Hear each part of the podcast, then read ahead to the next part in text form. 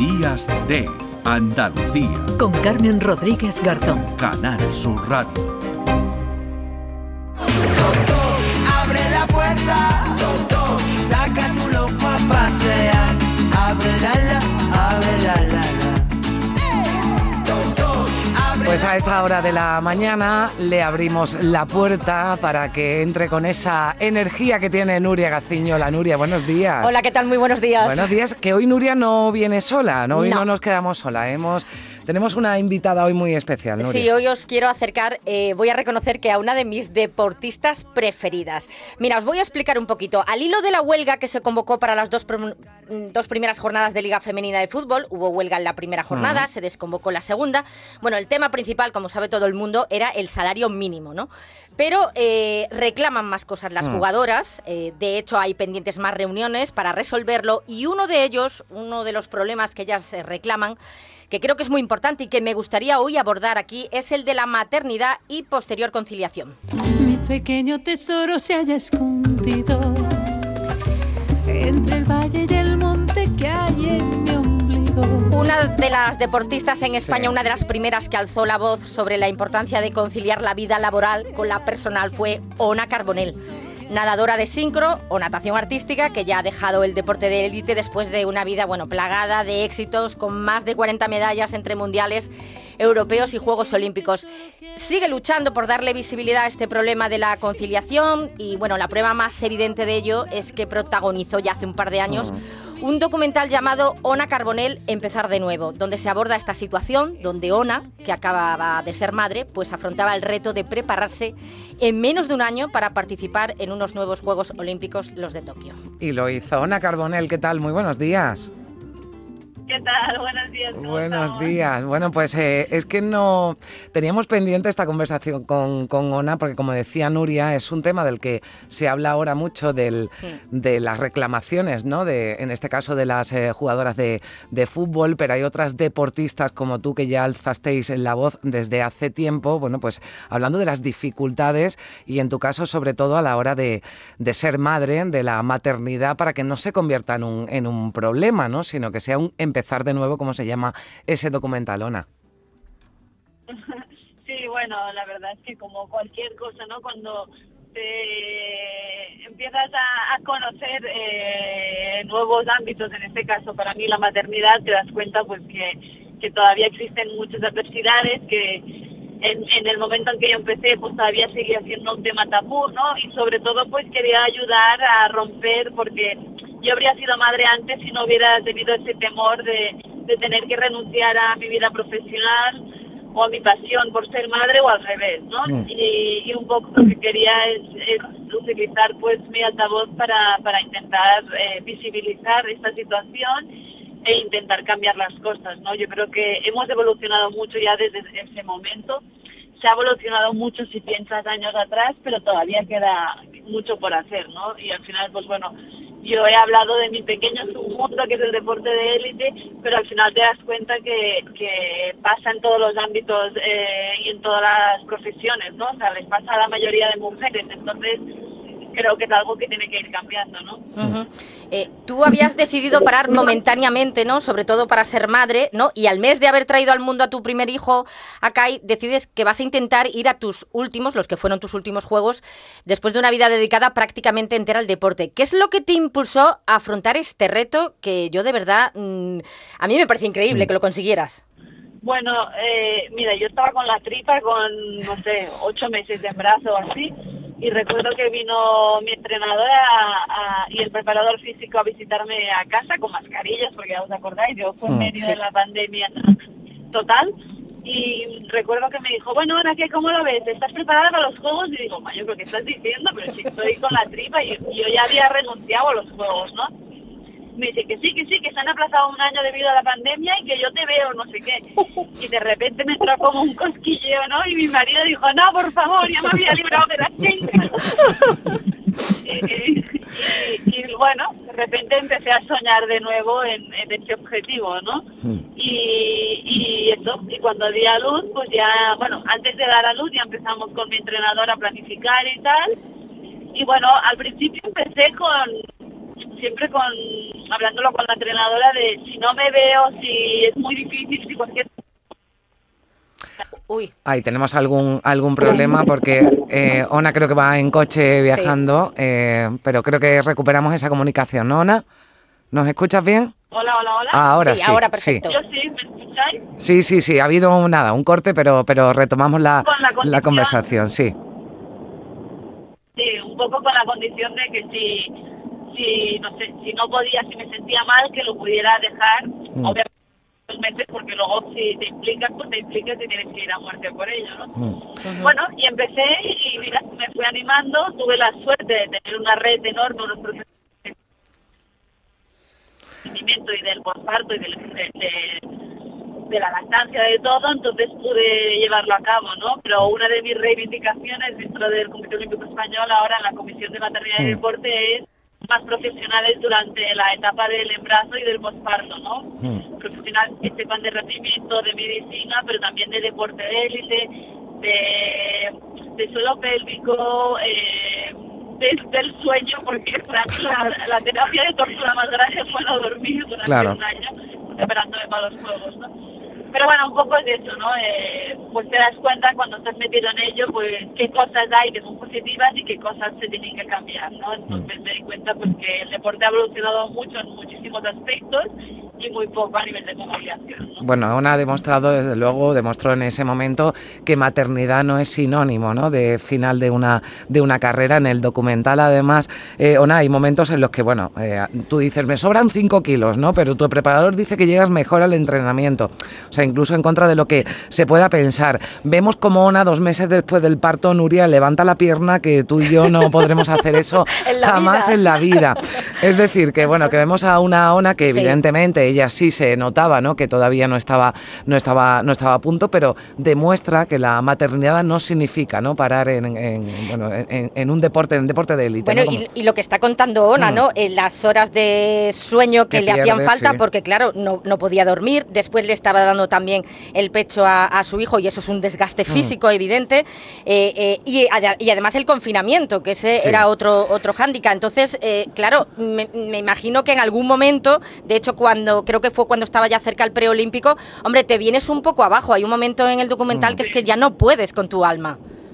Total, sí, sí, sí. Hubo un momento que no lo tuve nada claro, lo que pasa es que, claro, yo ya me había implicado a ello y tenía que ir hasta hasta hasta morir porque al final pues tienes una responsabilidad por y para el equipo, ¿no?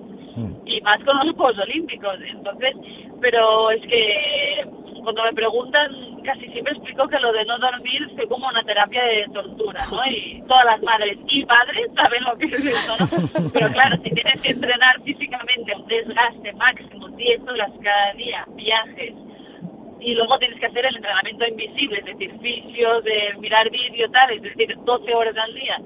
Y luego, pues, eh, las otras horas solo hacía que intentar dormir y dar pecho y ya.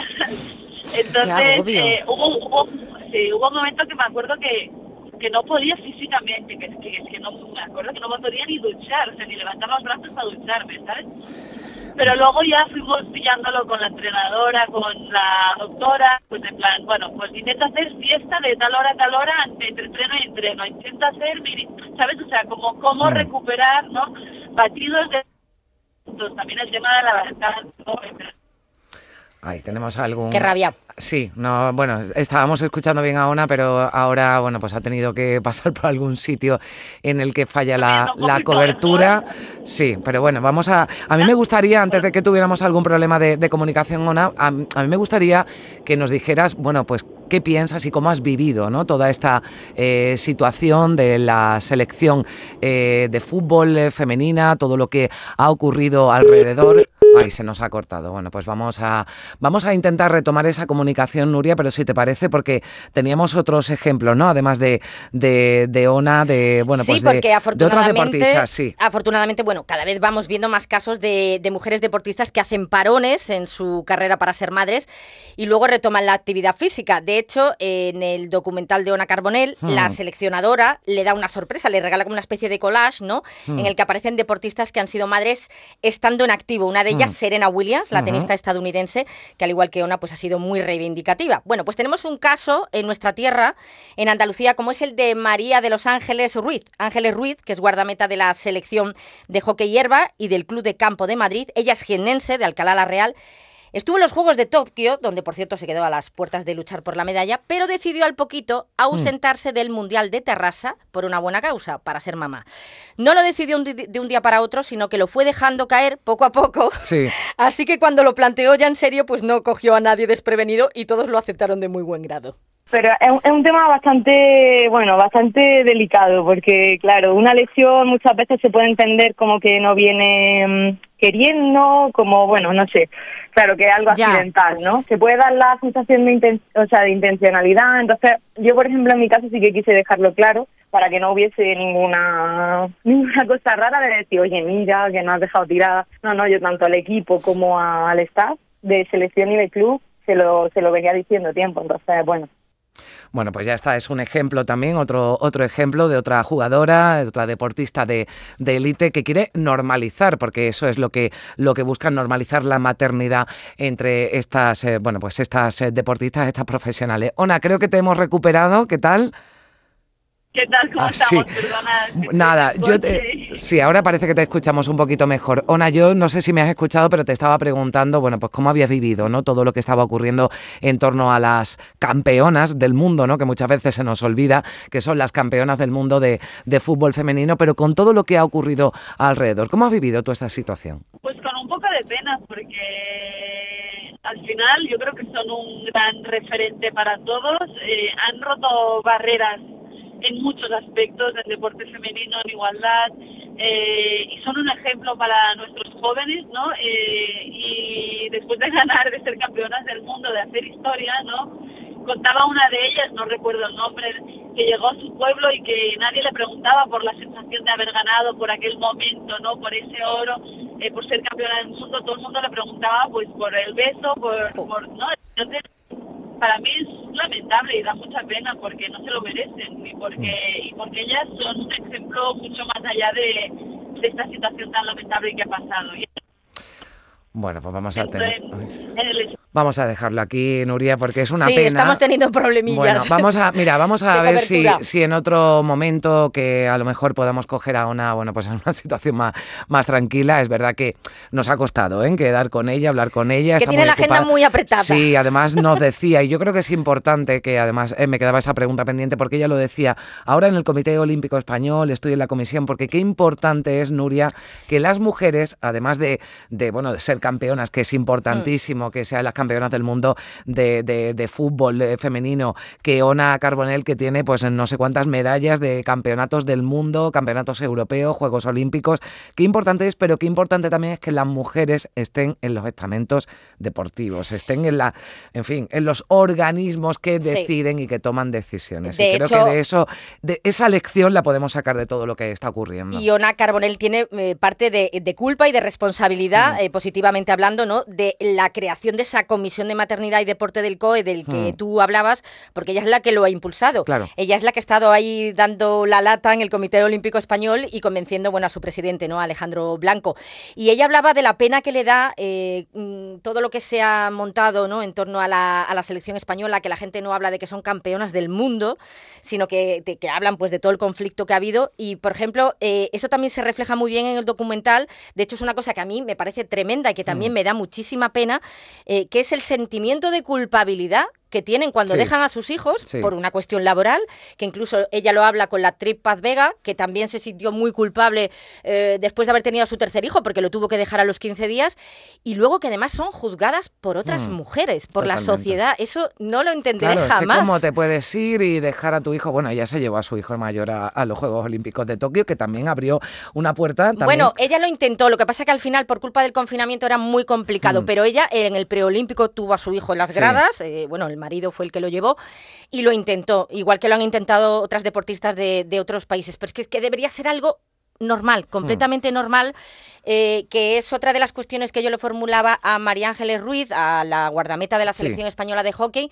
le, le comentaba precisamente eso, que, que me daba rabia y me fastidiaba eh, tener que preguntarle, oye, pero es que esto debería ser lo normal, ser Claro. madre. Viene, la decisión viene yo creo del año de, de COVID, el, bueno, incluso un poco antes. Yo siempre decía, a mí me gustaría ser madre, no, decía siempre que me daba mucha envidia a los chicos que pues tenían su hijo, no necesitaban ese parón y podían estar pues, tener más, más tiempo de, de dedicación al deporte, ¿no? Fue, o sea, el tiempo era después de los juegos, porque si no, al ser un ciclo corto con tres años, o, o se intentaba ahora o, o luego ya era igual demasiado tarde. Bueno, el plantearlo fue con mucha naturalidad, ¿no? Porque como yo ya venía hablando de ese tema, pues fue básicamente el, el decir, oye, mira, que esto puede pasar, que sea el momento de ahora, y también que todo el mundo supiera en qué condiciones estábamos jugando la partida, por así decirlo, ¿no? Y nada, todo el mundo respetó, o sea, todo el mundo ha respetado la, la decisión, ha entendido también que por, bueno, pues por edad, por tiempo, por plazo, era el momento. Y nada, luego en el momento de dar la noticia que ya era real, la verdad que la gente súper súper contenta y claro, la gente decía, pero que no me lo creo, ¿qué tal? ¿Qué cual? Por que fin, sí, ¿no? que sí,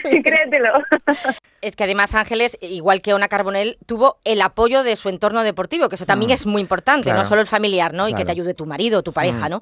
Mm, Sino que también ese entorno deportivo, pues, oye, lo vea, pues eso, como algo normal. Sí, y que, no se vea como ello. una enfermedad, porque en algunos momentos, claro, la maternidad, ¿no? lo que decía, que sí, que maternidad no sea sinónimo de que termine ¿no? la carrera eh, de, estas, de estas deportistas, y en ello están. Pero nos decía Ona, y yo creo que también nos podemos quedar con ese mensaje, Nuria, Sí. que se han dado pasos, que Sí, se se- está no, avanzando. poco a poco se avanza.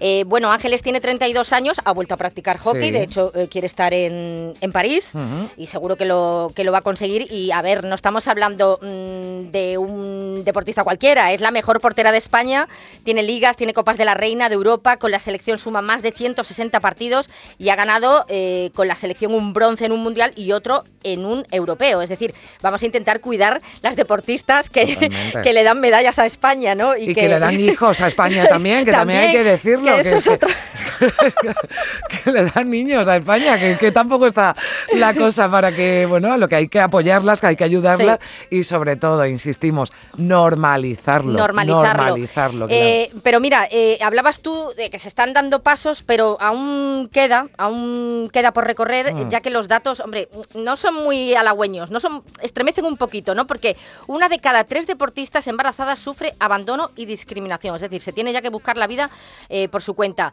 Según desvela el estudio Las Invisibles, cuatro de cada diez mujeres afirman haber vivido algún episodio de este tipo en su entorno laboral después de haberse convertido en madres. El 22% de las mujeres pierden el trabajo, que me parece tremendo, el 11% lo dejan y bueno, y el 6% las despiden directamente. De ahí que el 68% de las madres hayan tomado la decisión de no tener más hijos.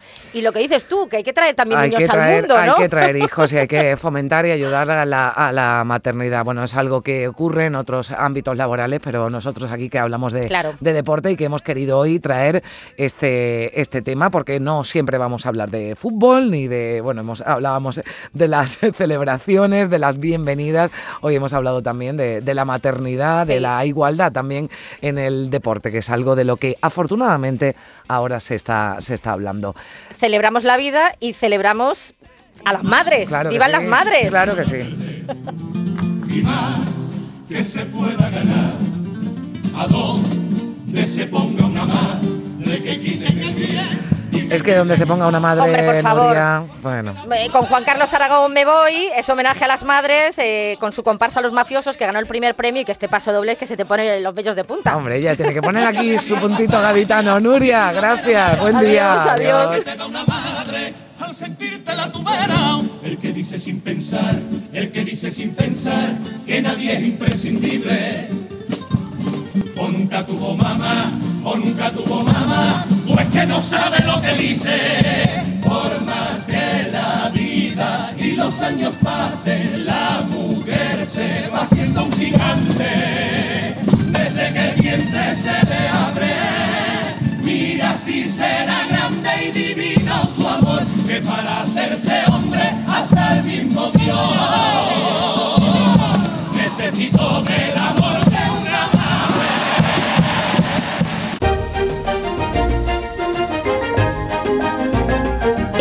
Sur Radio, Días de Andalucía, con Carmen Rodríguez Garzón.